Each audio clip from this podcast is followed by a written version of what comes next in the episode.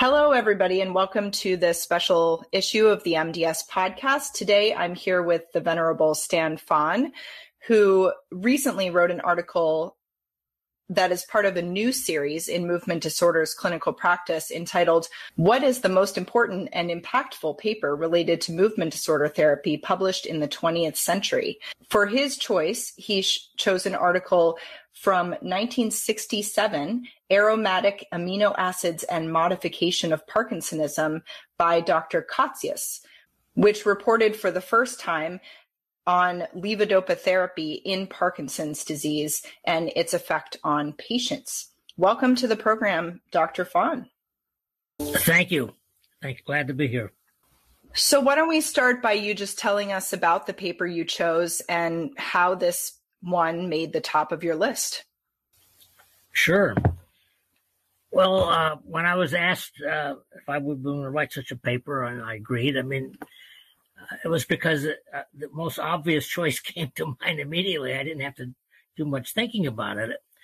Um, th- this paper, which I'll describe in a minute, uh, changed therapy for Parkinson's disease uh, enormously. It was revolutionary.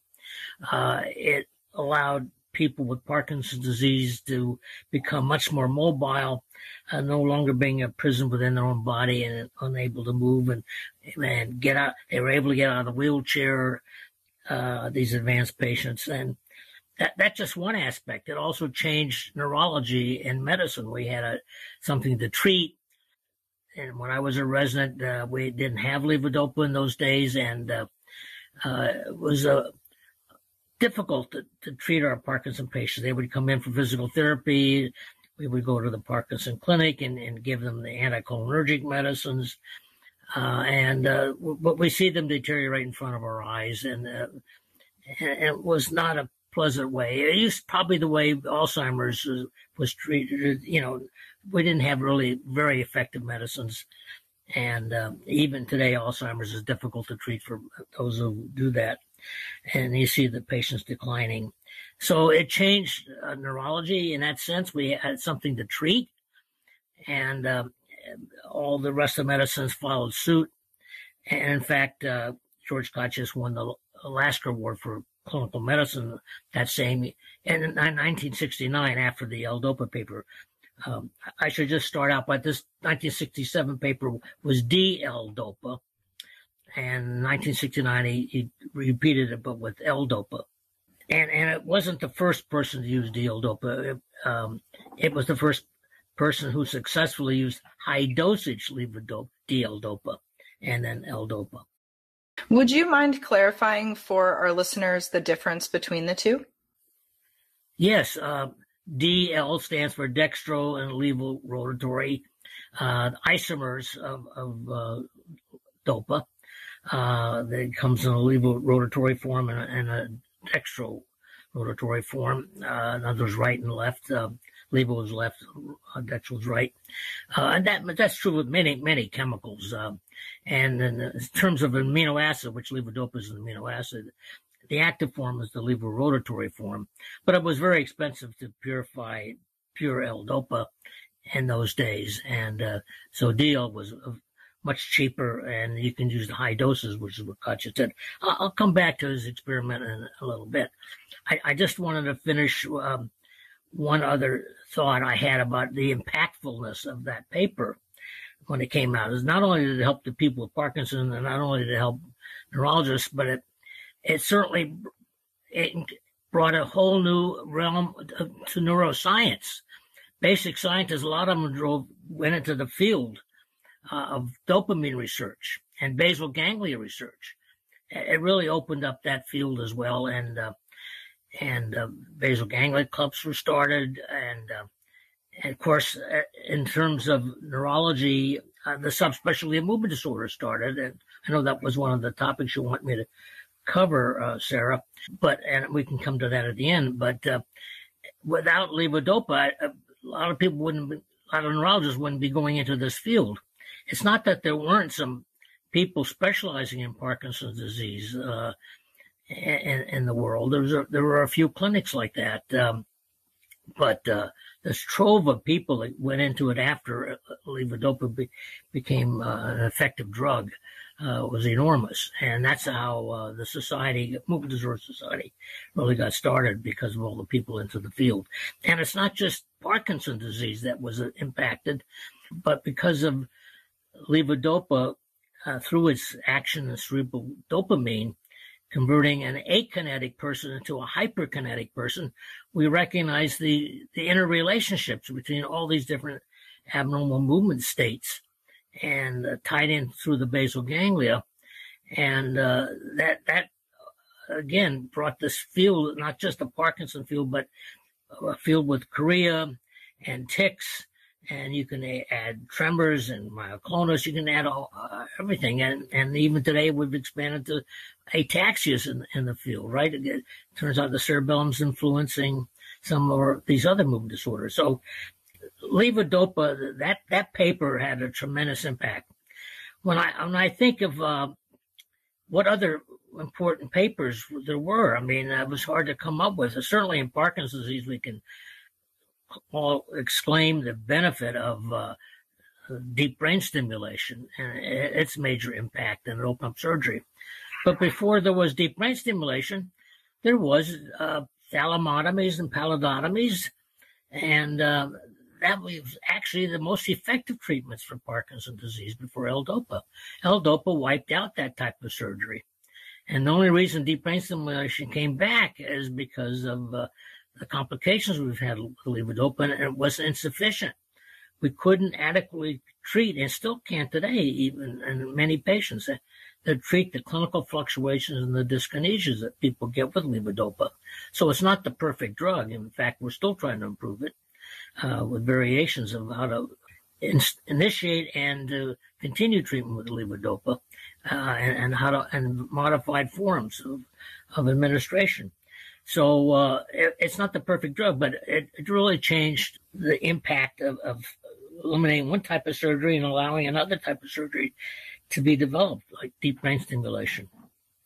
And if you think of other diseases, I know I'm talking uh, too much maybe, but if you think of other diseases which would in the field of movement disorders like choreas. I mean, you know, yeah, we have had treatment of, the choreas, uh, mainly, uh, reducing chorea. We can do that again through the dopamine system by blocking dopamine receptors or eliminating dopamine from the brain. And, and you can argue that even uh, you know extending it to dystonias. I mean, certainly we learned about uh, dopa responsive dystonia through L-dopa and uh, some of the other dystonias and and uh, anyway, so it, I can't think of any other treatments that we had that had such a major impact uh, in the whole field of movement disorders is the the levodopa one. And when I say levodopa, I'm also referring to D-L-Dopa, which is the earlier paper, but that's only because L-Dopa was too expensive for George Cotzias to use. Uh, so th- that's why I, I picked that paper. You really touched on a lot of the things that I'd like to expound on a bit in this podcast. Thanks for that overview. Um, in your article, you take us through the early discoveries of the role of dopamine in Parkinsonism from animal studies to autopsy studies. I don't want to belabor the details here since listeners can refer to the article. One would think that these animal and cadaveric studies about dopamine in the brain and its role in Parkinsonism would have paved the way for the clinical studies that you highlight from Cotzias and others. But that's not really how it actually happened, is it? It seems like it was a little bit more of an accident that Cotzias was going down a completely different path. Can you tell us a little bit about that? Yes, uh, actually, uh, George Cotzias got to the right treatment, but for the wrong reasons. And uh, I'll, I'll, explain that. Uh, but first, I want to touch in on the earlier basic science that led to even thinking of uh, levodopa as a therapy. Cotzias was not the first to think of it. In fact, as I said already, uh, he didn't use it to replace levo- to replace missing dopamine. He, he, knew about missing dopamine. That was a very important basic science.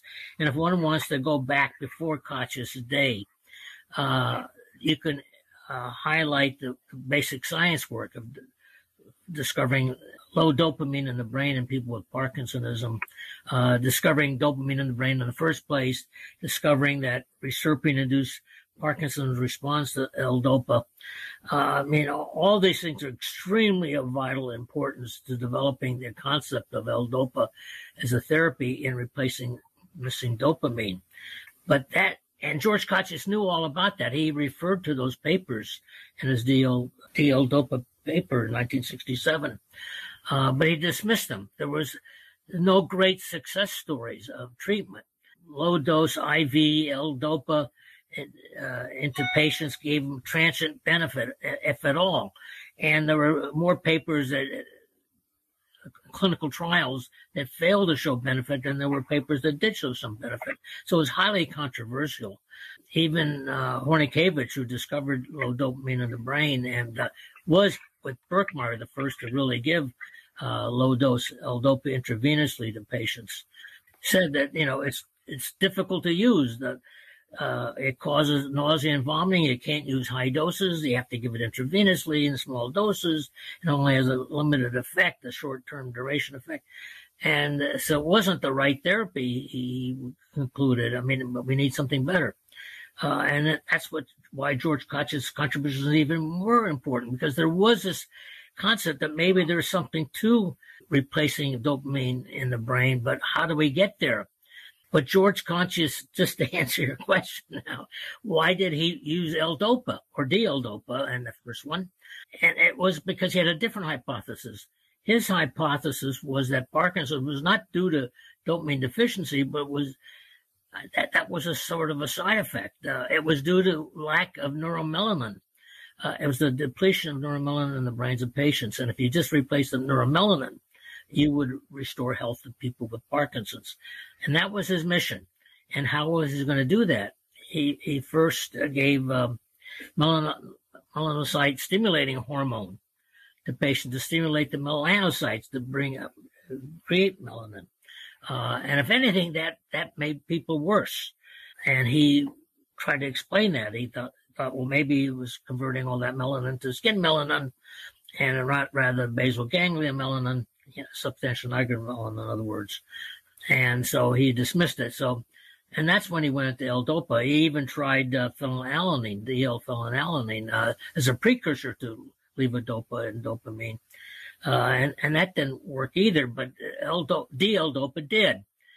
And now, why was he successful when so many other people weren't when they did try it? Well, Cotzias had two explanations. One is go slow and increase the dosage gradually, avoiding the side effect that limits the high dosage treatment, which is nausea and vomiting. And he was able to do this as inpatients in a federal government run hospital where there was no cost to the patient. Patients can stay in the hospital as long as they want. Uh, I don't think they had IRBs in those days. I don't know what kind of consent form was ever done in those days. He brought them in and, and, and the patients, I guess, verbally agreed uh, to try the L-DOPA and be in the hospital for weeks and months to, to build the dose up. It's only when he was hitting eight to 12 grams a day of DL-DOPA uh, that he was getting this dramatic effect. Of course, the deal dopa had its own side effects, including bone marrow changes, and uh, he immediately switched to L-DOPA with his first success. And so that's how he was able to do it. And, and the only other person that gave high doses for a shorter period of time was Patrick McGeer, a neuropharmacologist at the University of British Columbia in Vancouver, uh, Canada. Uh, and he tried it, but he didn't probably go long enough uh, to see the change. He he also tried it in, in um, drug-induced Parkinson's. He didn't have the reserpine-induced Parkinson's patients as much as he had dopamine antagonist uh, induced Parkinsonism. And of course, the receptors are blocked, and L-DOPA doesn't seem to work in that situation. So uh, he, he he tried it, and he also compared it with very high doses dihydramine, that is Benadryl, very high doses, and uh, he found that high dose of Benadryl was even more superior. There was also a, neurologist in Japan, Isamu uh, Asano, uh, who tried L-DOPA in one patient and reported some benefit. But again, he didn't think it was better than high doses trihexyphenidyl, for example. Uh, but again, they didn't use long-term doses of L-DOPA. And that was one of the clues. I mean, when I went into the business, I was now a young assistant professor, uh, and I was trying uh, levodopa. We had to bring him in the hospital and build the dose up gradually. They were weeks in the hospital in order to avoid the nausea and vomiting. And, uh, and, and, and, I guess, uh, you know, the expense and the insurance companies paying for it or not paying for the hospitalization, it was rather limited in doing this. So, uh, George, uh, really succeeded because he had the government hospital behind him. He worked for a federal institution, Brookhaven National Laboratory, uh, where he did his research. So uh, it, it, it, all came together with the right drug, the right means of treating, and that's a lesson for how to treat anything high dosage. And I use that same method to treat with high dosage anticholinergic for for dystonia. Same principle: go slow and start low and go slow. And uh, that way you avoid the side effects and get the high doses. So we may be missing many other treatments in neurology because of this uh, ability to not to, to, get the high doses safely. A- anyway, it, it, it's a, that's what made this paper so even more fantastic. Uh, the fact that he succeeded when nobody else did, because and he did it for the wrong reason. So it's just a wonderful story and uh, he was rewarded right away with recognition around the world, the honorary memberships in societies. Again, I mentioned the Lasker Award after his 1969 paper. In 1967, 68, I can't remember the year now, but in Montreal, Andre Barbeau organized at the, there was a, the uh, World's Fair was in Montreal that year, and he organized a symposium on the basal ganglia, and and um, and uh, George Cotzias was there. It showed his videos, or, or no, there weren't videos those days, movies. He showed his movies. It, it was so fantastic to see these people get out of a chair and walk. I mean, right away, all of those in the audience went back home, their homes and started working on getting uh, buying L-Dopa up, and and started using it. Uh, and there are a lot of open label trials uh, supporting Cotzias's finding. I, I, should report some people use low doses before with not much success, like Andre Barbeau, but then they switched to high doses, and then everybody was successful. So it really had a major impact on, on all of medicine, on the patients, the whole society, and as I said, even the Movement Disorder Society. The whole story is really, truly remarkable, and I have to say, as as a relatively junior faculty member in movement disorders, I didn't know the whole story until I was reading all about this. I, I can't believe that the role of dopamine repletion was almost completely discounted because there had been so many failures. I, it's amazing to me the doses that they had to get up to, which really goes to show you how much carbidopa impacts you know the ability of L-Dopa to get into the brain and and the fact that Cotzias was going down a completely different path to begin with makes me think about that trope in science that it's not made in the eureka moments, you know, the confirmations of what you think is true, but actually in the that's strange moments, which I have to imagine probably happened to him as he was going down this path looking at neuromelanin and ending up with dopamine. Yeah, that, that's a story of very interesting. And, you know, he, he did train in medicine and, and, and neurology even, and, uh, but he right, went away right away into pharmacology. But so to the two other big heroes in, in this, this dopamine story, um, Arvid Carlsson was also a, a, medical doctor, but he did not practice. He went right away into pharmacology. And the same thing with Oleh Hornykiewicz. Uh, Carlsson in Sweden and Hornykiewicz in Vienna both of them uh, had MDs, and they went into neuropharmacology and didn't have a medical license. When Hornykiewicz had to, to get his patients, he teamed up with Birkmayer, who was a neurologist geriatrician, was treating all the Parkinson patients in Vienna. So he had the patients, um, and uh, they had they had all these brains available that Hornykiewicz was able to study for his measuring dopamine levels in the brain, uh, which was predicted by uh, Arvid Carlsson, who showed that you can use reserpine animals who were flaked out with akinesia and gave L-Dopa and he got this awakening effect. They became alert. Uh, in contrast, he, the previous hypothesis was reserpine caused this effect by depleting serotonin, which it does deplete serotonin, but he gave also the precursor serotonin, 5-HTP, and that did not do anything in terms of causing this awakening. Only the L-DOPA uh, precursor, that is, to dopamine did it, or also the precursor to norepinephrine. He did when when uh, Carlsson did that experiment, he didn't even know that dopamine was in the brain. Uh, they in those days, dopamine was just a precursor to norepinephrine, which was known to be in the brain. Uh, and Koch, uh, although he wasn't the first to show dopamine in the brain, he did develop a, a very sensitive method to measure dopamine and uh, in the tissues and uh, showed it was there. And it was his team, people in his laboratory, uh, graduate students, that mapped out the distribution in the brain of dopamine and show it in the in the striatum, and that was the the key. That was the key to Hornykiewicz's idea that dopamine is important because it's so highly localized in the striatum, which is involved, of course, uh, in basal in movement disorders. In those days, extrapyramidal disorders was called. And so that's what made him go into this field. But of course, he had some training in, in England uh, and dopamine research, so it, it, wasn't new to this. But and he was all alert to all the research going on on dopamine in those days. So he was uh, also primed to move into this field. You know, it's, it's the young people who, who don't have an established field. They can go into a new field very easily and quickly. They don't, they have a very short turnaround. I guess it's like a big ocean liner can't turn quickly with a little ship can. Well, the same thing with young investigators. You, your, your field's open. And that's what happened to me. Uh, I, I, was working on sodium ATPase, uh, and, and the, and, and animal models and animals. And, um, like electric organ, electric eel. And uh, when I saw this uh, Cotzias thing, and I, that turned me around, I said, I got to go into basal ganglia biochemistry. And from there, of course, uh, got into the L-DOPA story. Uh, so, it, you know, when you're young, you, you have that ability to switch now when you're already established in a big lab. It's much more difficult.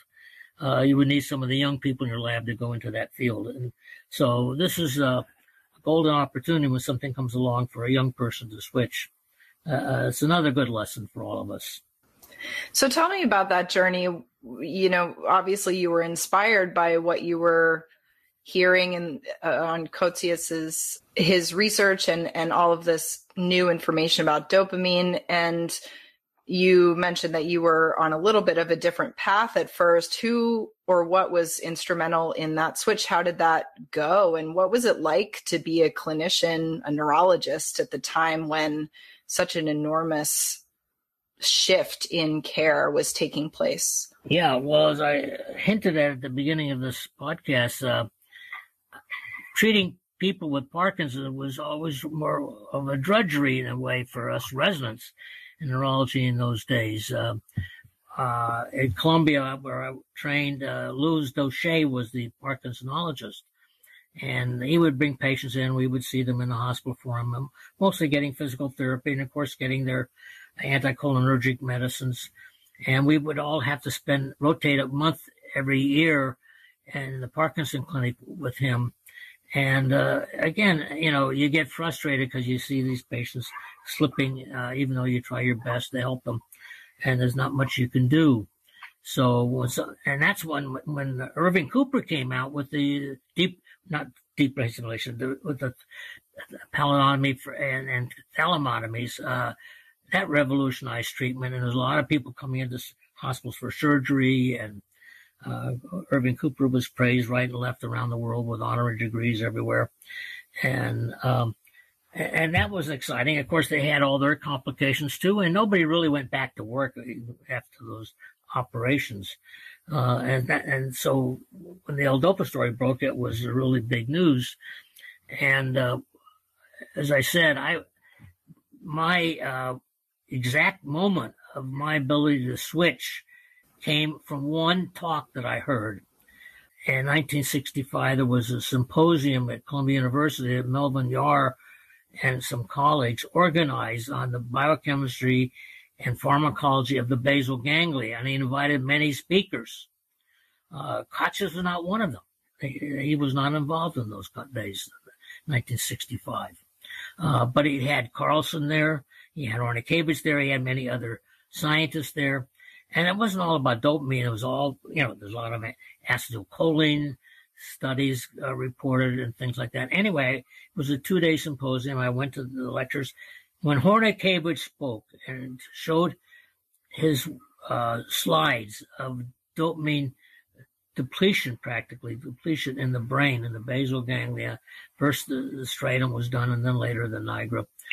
I, I, it just woke me up. Uh, I, I, was so awe, in awe of that report that I knew there had to be something there, and the basal ganglia biochemistry was unknown.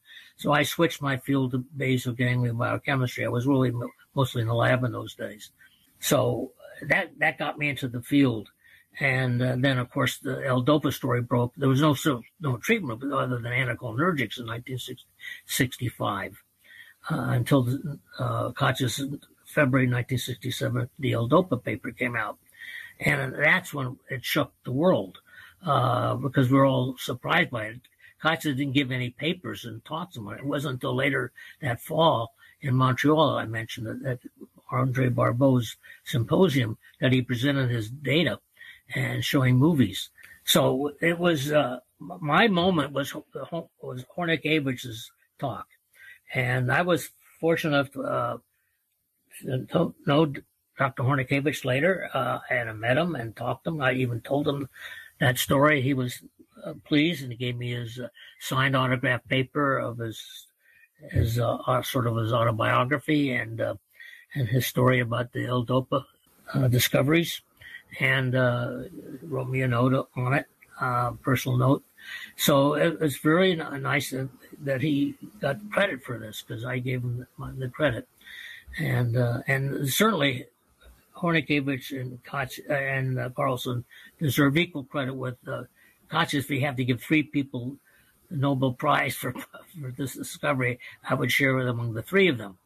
As, as it turns out, only Carlsson of the three got the Nobel Prize for his pioneering work, and Hornykiewicz did not, but he got many other prizes, Hornykiewicz, and so did Cotzias, of course.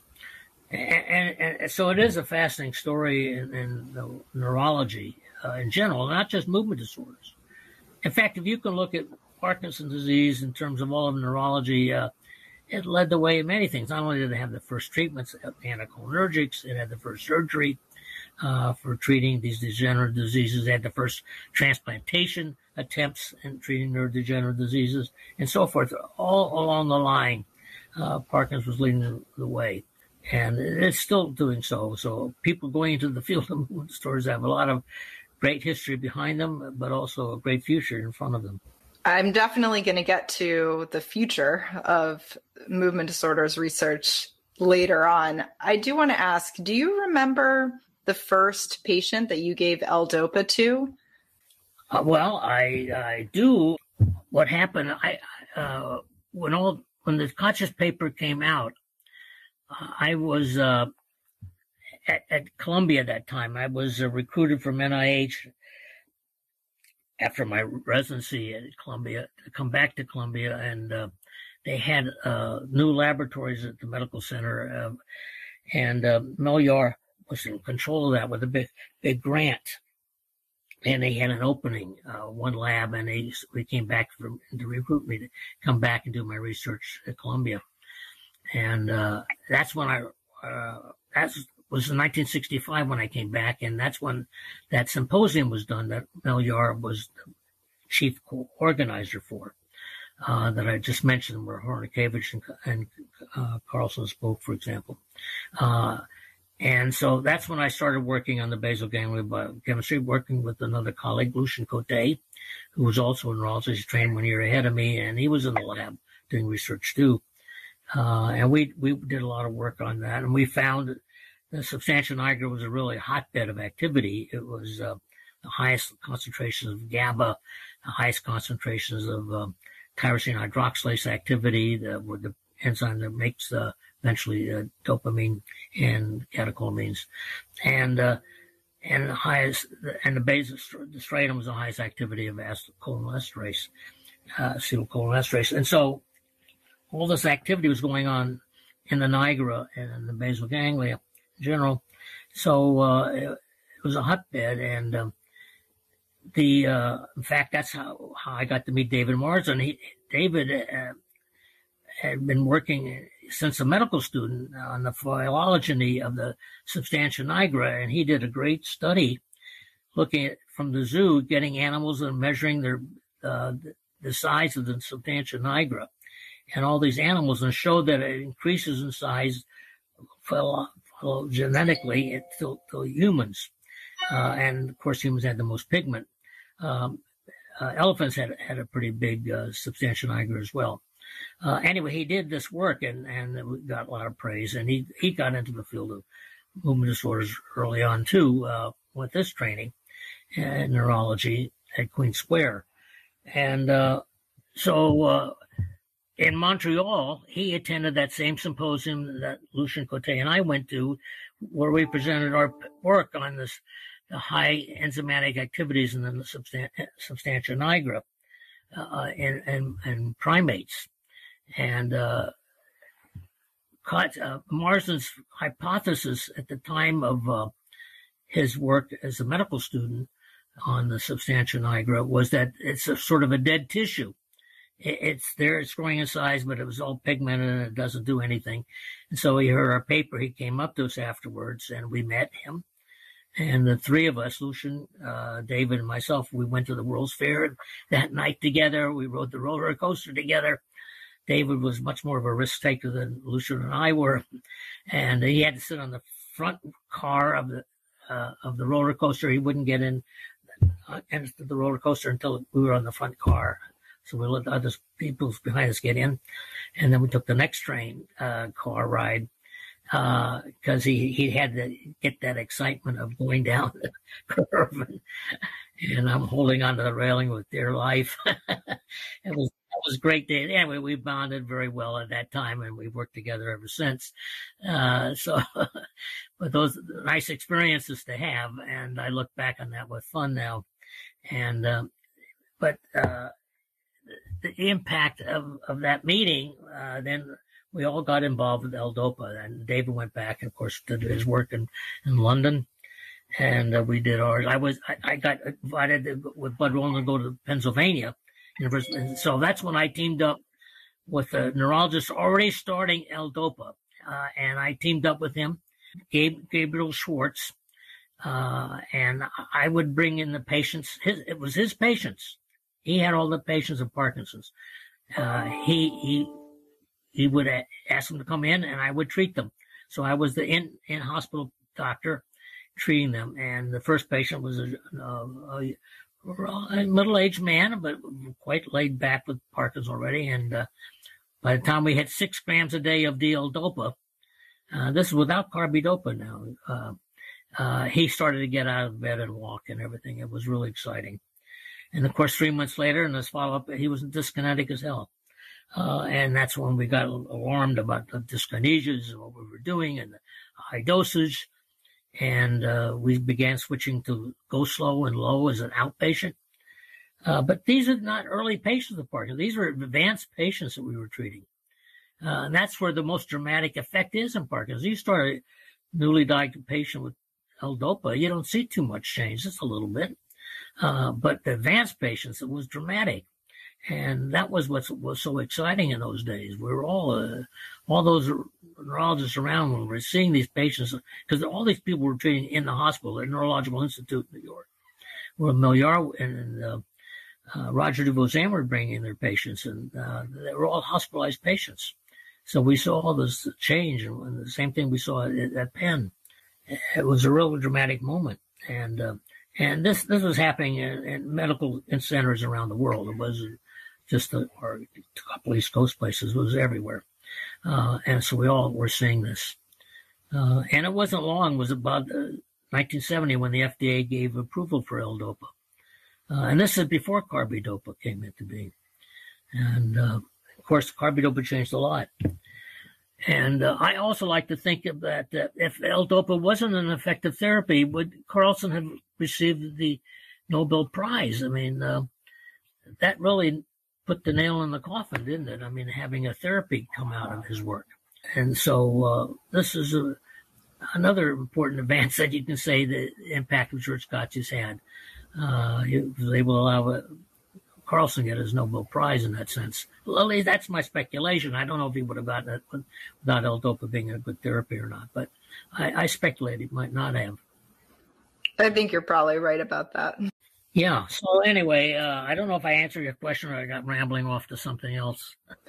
You did. You taught. You ended with the with a discussion about the first patient. I'm sure uh, from the patient's perspectives and the community of patients and caregivers with Parkinson's, it was also a very very big deal. Oh my goodness! Of course. Uh, uh again, the Lasker committee immediately recognized that. Uh, the FDA recognized that. They, you know what was the double blind trial? A single double blind trial by uh, uh, published late in 1969. Uh, George Cotzias's 69 paper was in February. Uh, Yahr's, I think, was October, so certainly in the fall sometime. But that was a double blind trial, and it wasn't the kind of double blind trial you do today. It was, if you read the methodology in that paper, uh, but it still was some double blind, uh, you know, with placebo. And uh, but anyway, uh, it was you know these are some of the things that are so obvious when you can get a person to get up and walk and they couldn't before. You don't really need double blind. I mean, uh, how many placebos are going to do that? Um, you know, unless they're a functional patient uh, that is psychogenic patient. So th- this was really a, a, a game changer, no question about it. That's why I call it revolutionary. Also revolutionary because there was no such treatment like that before.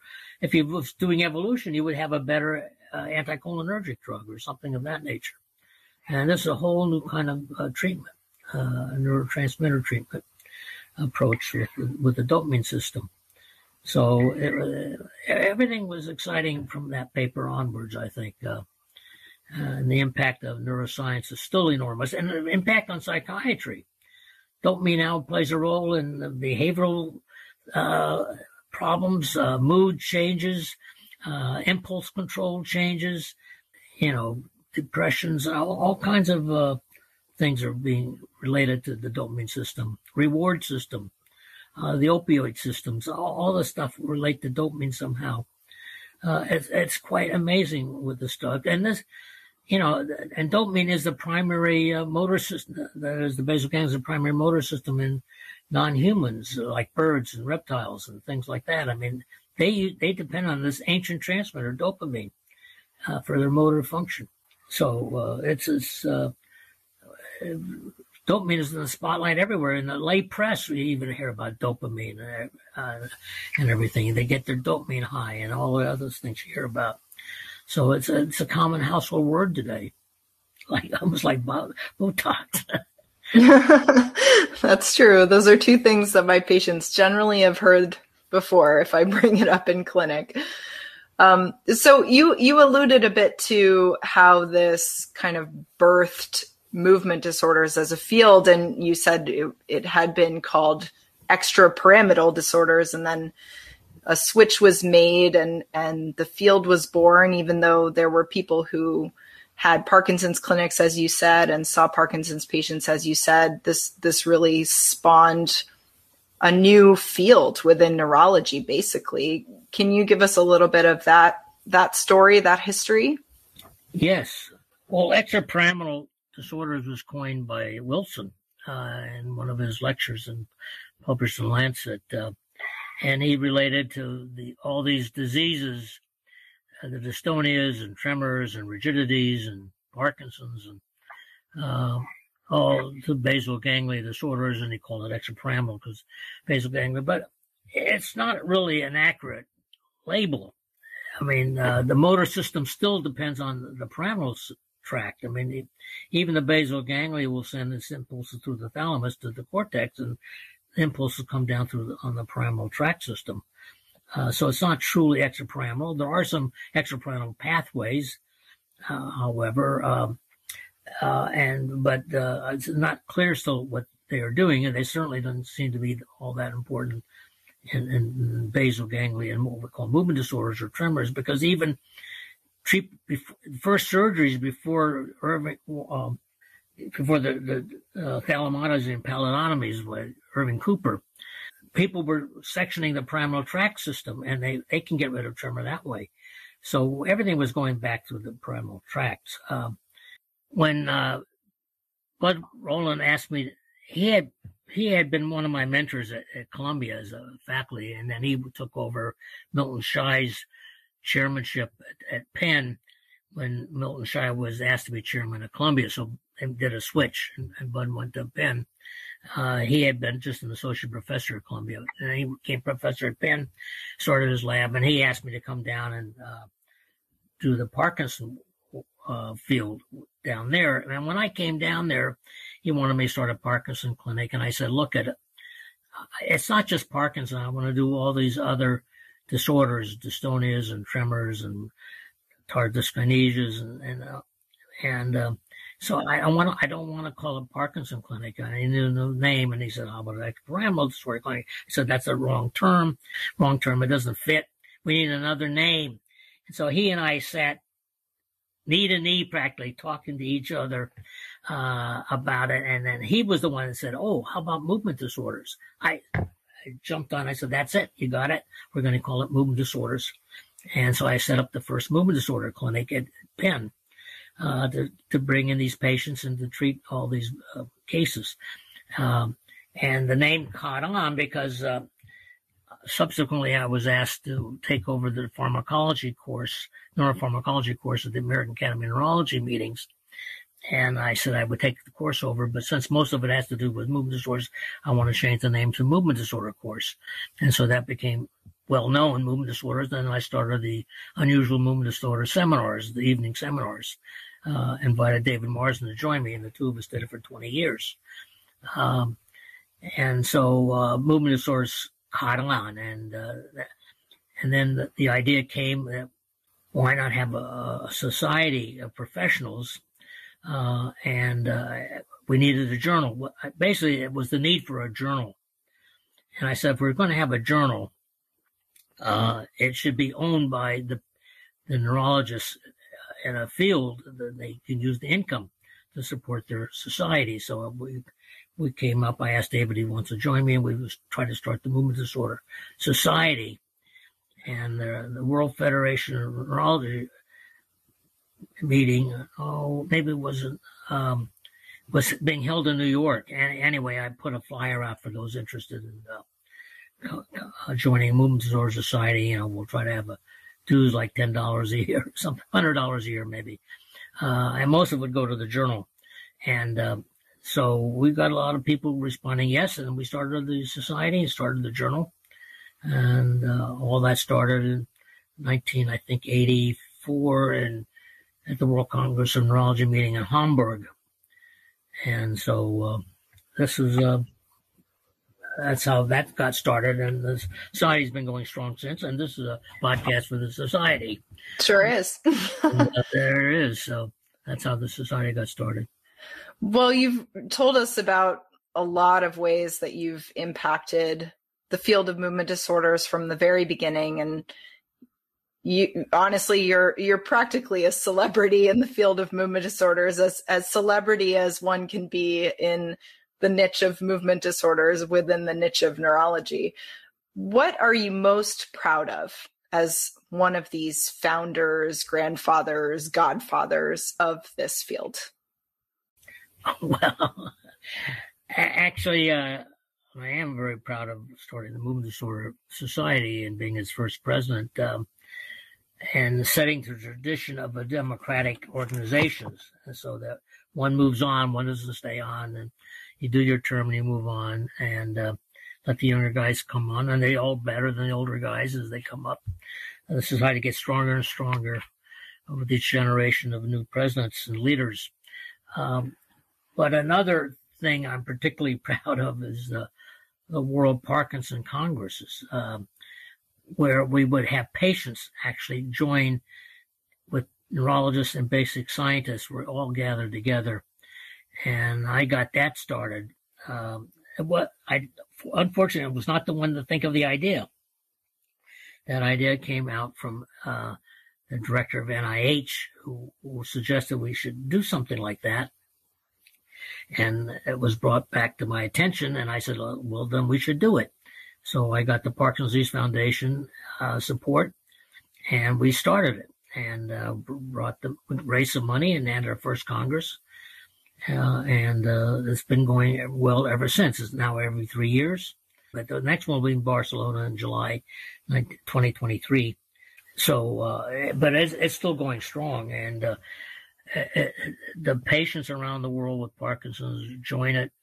About a third of the uh, the attendees are patients, a third basic scientists, and a third neurologists, with scattering of nurses and physical therapists, occupational therapists, and so forth, all interposed. And with the workshops and plenary sessions and um, parallel sessions, it was, it's really very good. And it's a way for patients to actually come face to face with scientists, and the scientists actually see what a patient looks like. Uh, so uh, the feeling is really good. There's we, patients come away knowing there's hope and all that research is going on. So I, I'm, I'm particularly pleased that that got off the ground and got going as well. So, and of course, starting the journal, which is uh, to me was of academic importance for the field if it's going to grow, to have a place to publish its papers, and uh, and it's spawned so many other journals. I mean, I mean the number of uh, particularly open access journals now is enormous. Uh, in the whole field of movement disorder. That's just how many people are going to the field. It's just, a, and actually the movement disorder congresses, thousands of people. And when they're Zoom, it's like 10,000 people. Uh, it, it's, just incredible. Uh, but even in person meetings, you know, when we hit 3,000 when the meeting was in Paris, that was something. But we have grown beyond that even in in person meetings. And uh, everybody's looking forward to the next in person meeting of the Movement Disorder Society. So it's, it's very good to see the, fu- the future is, is very bright.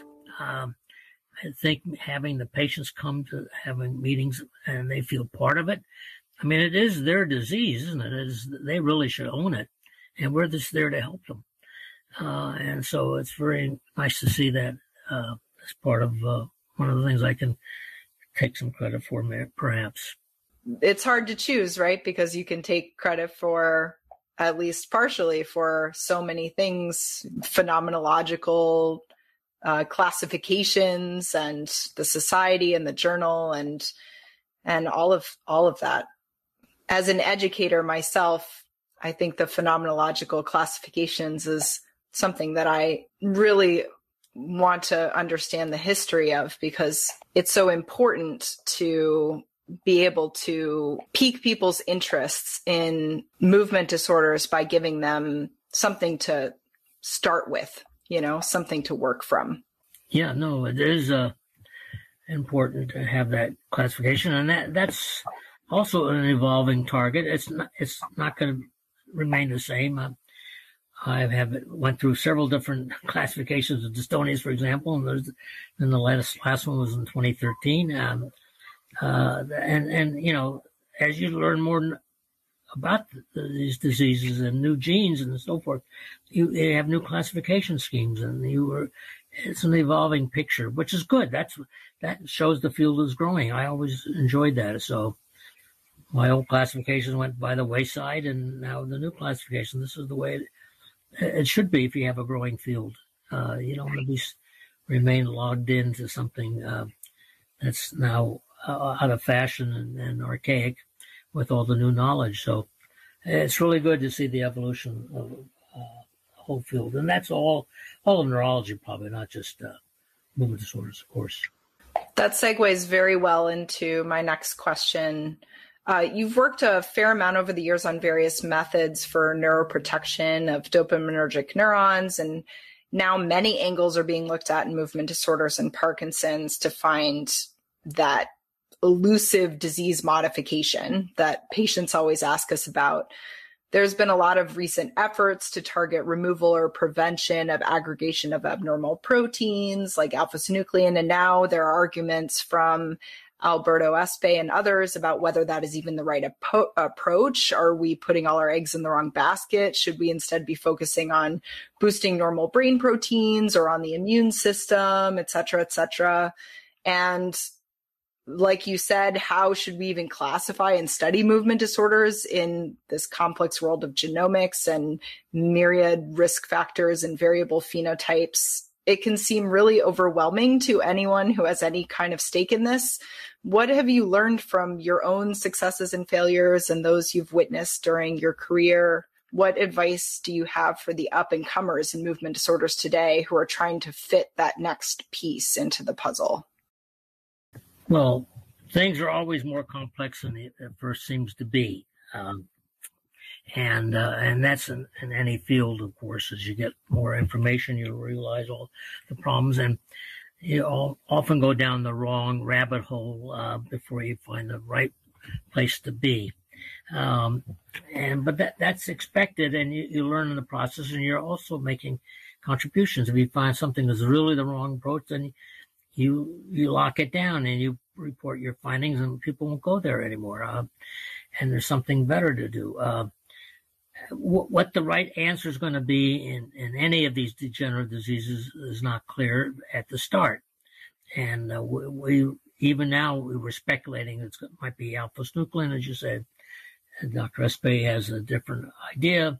And only about 80% of all Parkinson's diseases probably uh, alpha-synucleinopathy anyway. I mean, the, the, other degenerations of the nigra cause symptoms of Parkinson's disease as well, particularly some uh, younger uh, onset forms, the genetic forms.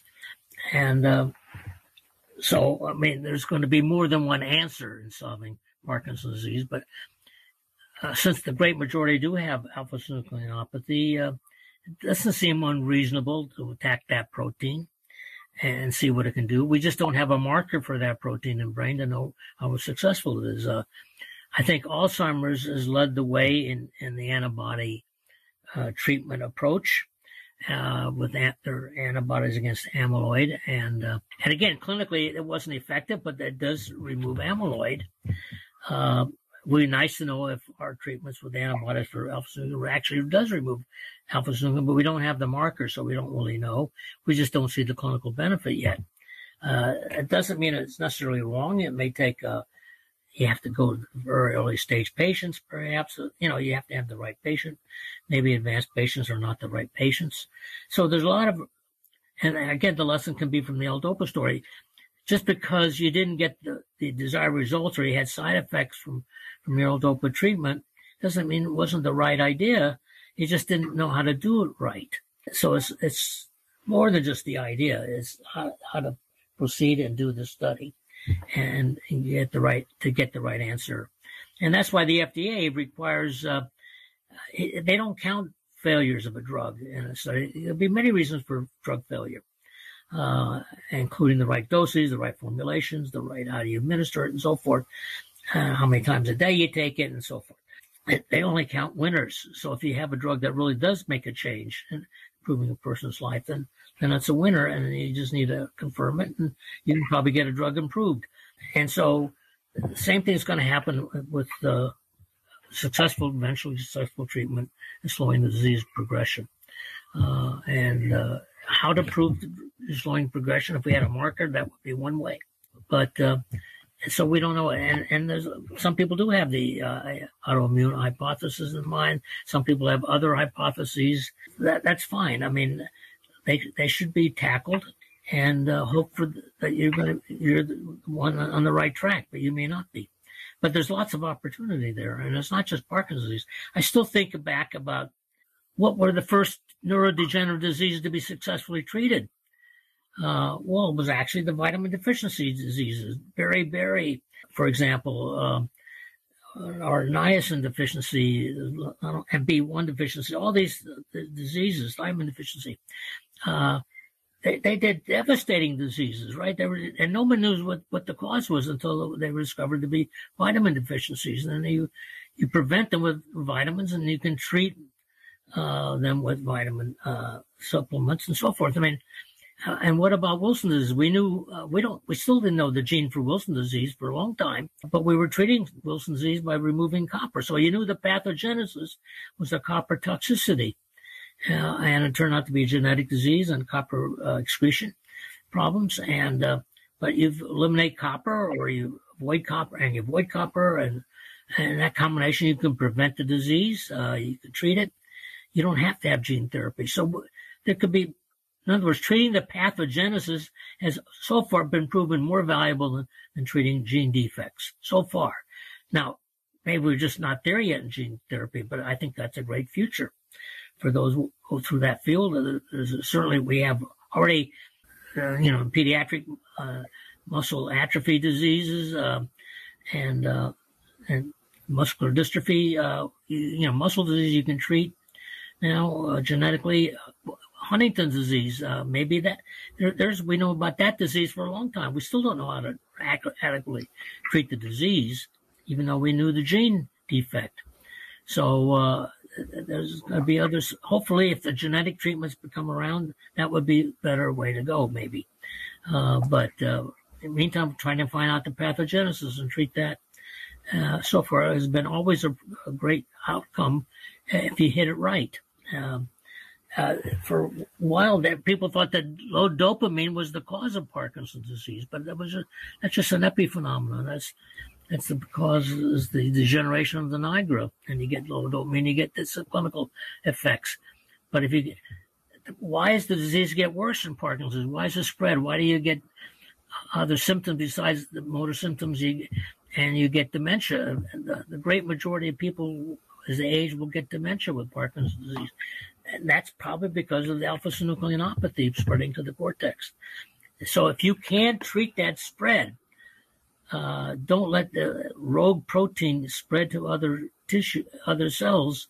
You might prevent progression of disease and, and avoiding dementia. That would be probably, in fact, it, years ago, that was a decades ago when I was asked by NIH what's the most unmet need in Parkinson's disease. I said, and this is when we had L-DOPA now. I said it's the dementia. Uh, if we can avoid getting this progression to dementia, that would be a great boom people could live longer with an intelligent life, and, and even if they're even if they have to be in a wheelchair, to be able to be alert and and uh, communicate and so forth would be very important for them. So there's a lot of aspects to, to Parkinson's disease as well as any other dis- disorder, of course, and, and in the field of movement disorders. So there's a lot of approaches a young person can go into. Uh, the opportunity is enormous. Uh, in fact, it's so big today I must say I have a hard time keeping up with the field. Uh, so many papers and meetings and everything else. Uh, it's very hard for a person getting started. But you have to pick a niche and you have to pursue it if you really believe in it. Uh, don't give up too early. Uh, stick with it. But then if you know it's really wrong, then switch. It's an art. Yeah. Can you possibly conceive of what you think might be on the list of most impactful papers of the 21st century? Something that potentially has yet to be discovered or published?